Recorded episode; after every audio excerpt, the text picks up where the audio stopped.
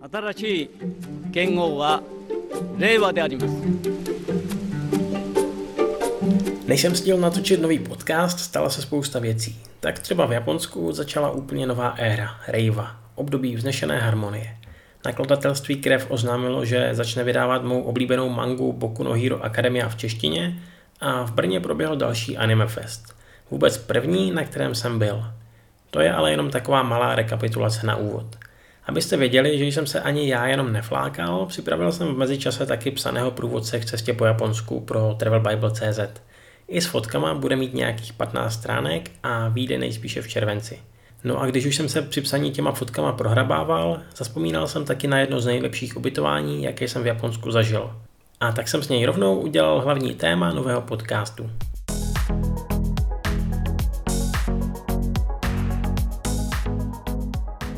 Nikdy jsem si to moc nepřipouštěl, ale stísněné prostory mě trochu děsí. Ne natolik, abych v nich cítil úzkost nebo nemohl dýchat, mám z nich ale takový přirozený respekt. V Japonsku podobným místům říkají kapslové hotely. Teda spousta lidí si to alespoň myslí. V kapsli já bych nikdy nespal, vždyť je to jako v rakvi, říkají často. A přitom je znají jenom z fotek. Jaké jsou ale ve skutečnosti, tak přesně o tom vám chci dneska povídat. いらっしゃいませ Když jsem v roce 2014 hledal ubytování pro svou první cestu do Japonska, jediné, co zlákalo mou pozornost, bylo Airbnb. Ubytování u lidí, kteří pronajímají své domovy. Bylo to čerstvě potom, co jsem tuhle službu objevil a byl jsem z ní tak nadšený, že jsem o žádné jiné možnosti ani neuvažoval. Při druhé cestě se to ale zlomilo.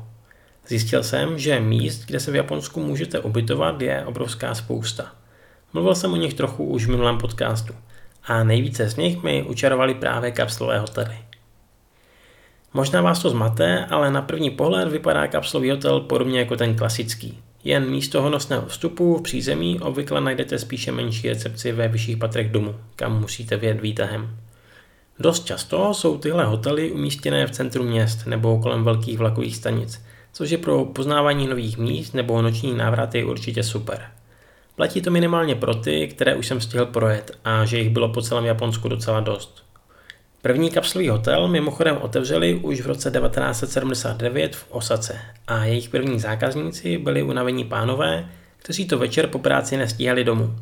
V Japonsku se zkrátka občas, vlastně celkem často pracuje dlouho a zvlášť v té době. A tak když vám třeba ujel poslední vlak nebo jste se zapomněli v baru, byla tady možnost vyspat se za pár korun v kapsli. Dříve byly tyhle hotely vyhrazeny pouze mužům, dneska už ale asi nenajdete moc těch, které by odmítly ubytovat taky ženy. Obě pohlaví spí každopádně odděleně, každý na svém patře. A nemyslete, že se do zakázaných prostor vkradete nějak tajně. Vyzkoušel jsem to za vás a nejde to. Teda, vyzkoušel jsem to samozřejmě omylem. Menší hotely mývají 50 kapslí, ty větší klidně několik stovek. Samotné kapsle se hotel od hotelu trochu různí, ale kdybych vzal tu tradiční, představte si asi 2 metry dlouhou postel s tvrdší madrací, metr a čtvrt širokou a zhruba podobně vysokou. Pro basketbalisty to asi úplně není, ale my menší nemáme problém. V kapsli se pohodlně posadíte a protože jsou v ní zásuvky, USB i klasické, můžete tam třeba taky pracovat. Já to tak dělám docela často. Jako byste seděli s notebookem na parapetu u okna jen bez toho okna a výhledu a čerstvého vzduchu. Do běžné výbavy pak patří taky vestavěný budík, větrání, které můžete podle potřeby zapnout a někdy taky televize. Kapsle se běžně zavírají jenom zatahovací roletou a jsou postavené ve dvou řadách nad sebou. Své spolunocležníky tak budete mít jen přes docela tenkou stěnu.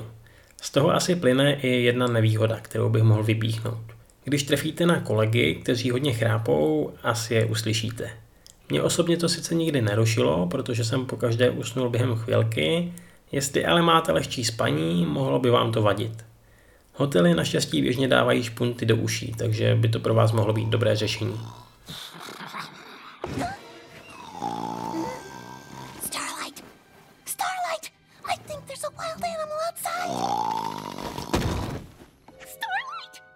Se chce bavit, ten může vyrazit do společné místnosti, kterou má každý kapslový hotel obvykle někde u recepce. Všechny hotely mají sdílené koupelny se sprchovými kouty a záchody, vždy hezky čisté, a taky pračky, které můžete za drobný poplatek využít. Často natrefíte taky na hotely z vlastní lázní, kam rozhodně doporučuji zajít. V jedné takové jsem loni přečkal tajfun, který se blížil k Osace a byla to paráda. Ani se mi pak nechtělo ven. Jen si musíte zvyknout na to, že v takové lázni budete společně s ostatními lidmi nazí. Asi jako v sauně. Ve všech hotelech najdete automaty na pití a občas taky automaty s drobným občerstvením. Některé mají i vlastní restauraci, masážní centrum, čítárnu s mangou nebo relaxační místnost. Věřím, že co do pohodlí a výbavy určitě strádat nebudete. A navíc tady můžete potkat i docela fajn lidi. Dodnes třeba vzpomínám na dead metalovou kapelu pěti urostlých řízků z Nového Zélandu, kterou jsem potkal v Hirošimě.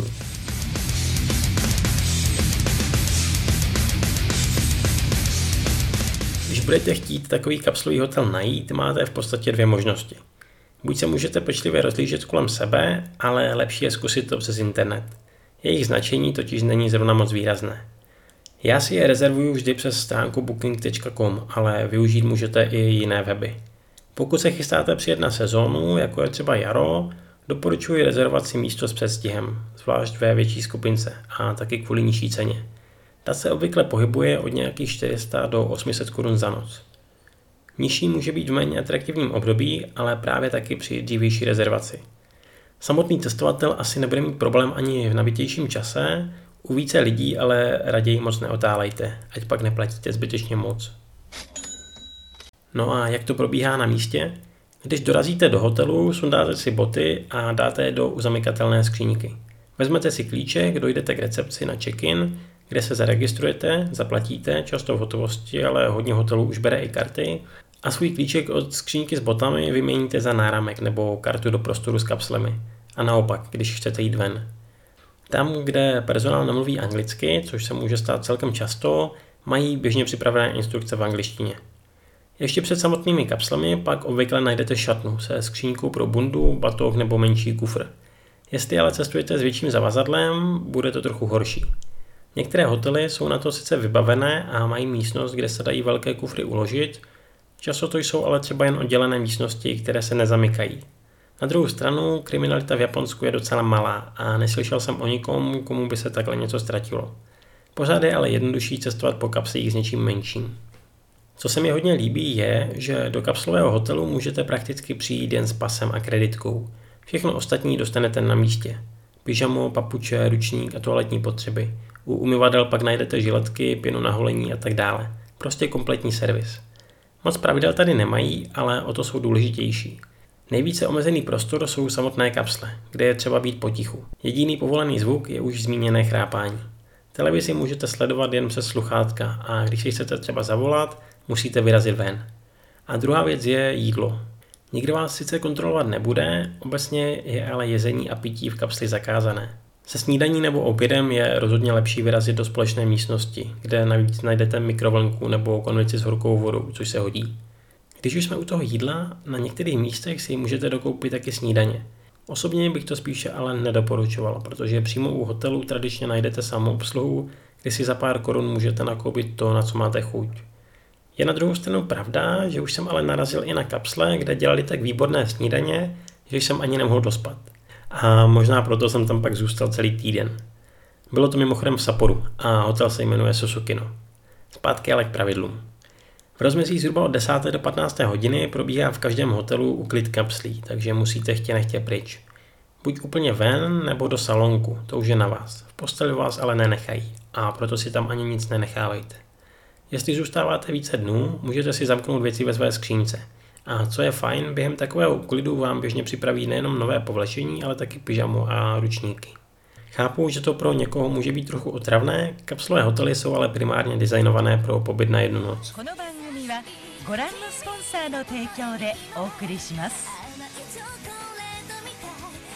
No a to je z tohohle krátkého povídání vlastně asi tak všechno. I když mi kdysi kapslové hotely připadaly docela výstřední, dneska mi na nich vlastně nic tak zvláštního nepřipadá. Jsou ale super a pokud jim dáte šanci, věřím, že byste si je mohli oblíbit. Pro cestovatele v pohybu, kteří nechtějí za bydlení platit velké peníze, je to dobrá varianta. Řada z nich dneska spadá do sítí, které nabízí stejné kapsle napříč celým Japonskem. Můj oblíbený je třeba Nine Hours, který má takový futuristický vzhled, nebo First Cabin s opravdu velkými kapslemi, kde se v pohodě i postavíte.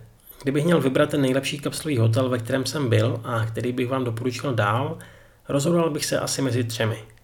Susukino v Saporu kvůli těm super snídaním a taky parádní výbavě celého hotelu, J-Ship v Osace za super komfort a ceny po 400 korun na noc a taky jednoduše pojmenovaný kapsul hotel v Hakodate. Za nejlepší společenskou místnost s mini obchůdkem, velké kapsle a tak milý personál, že by se tam nejraději bydleli celý život. Tyhle tři dělají kapslovým hotelům skvělé jméno, najdete jich ale určitě mnohem víc. A jestli už nějaký takový svůj oblíbený máte, určitě dejte vědět. Bude to super tip pro další cestovatele a já ho určitě taky rád vyzkouším. Tak zatáhnout rolety a jde se spát. Naslyšenou příště.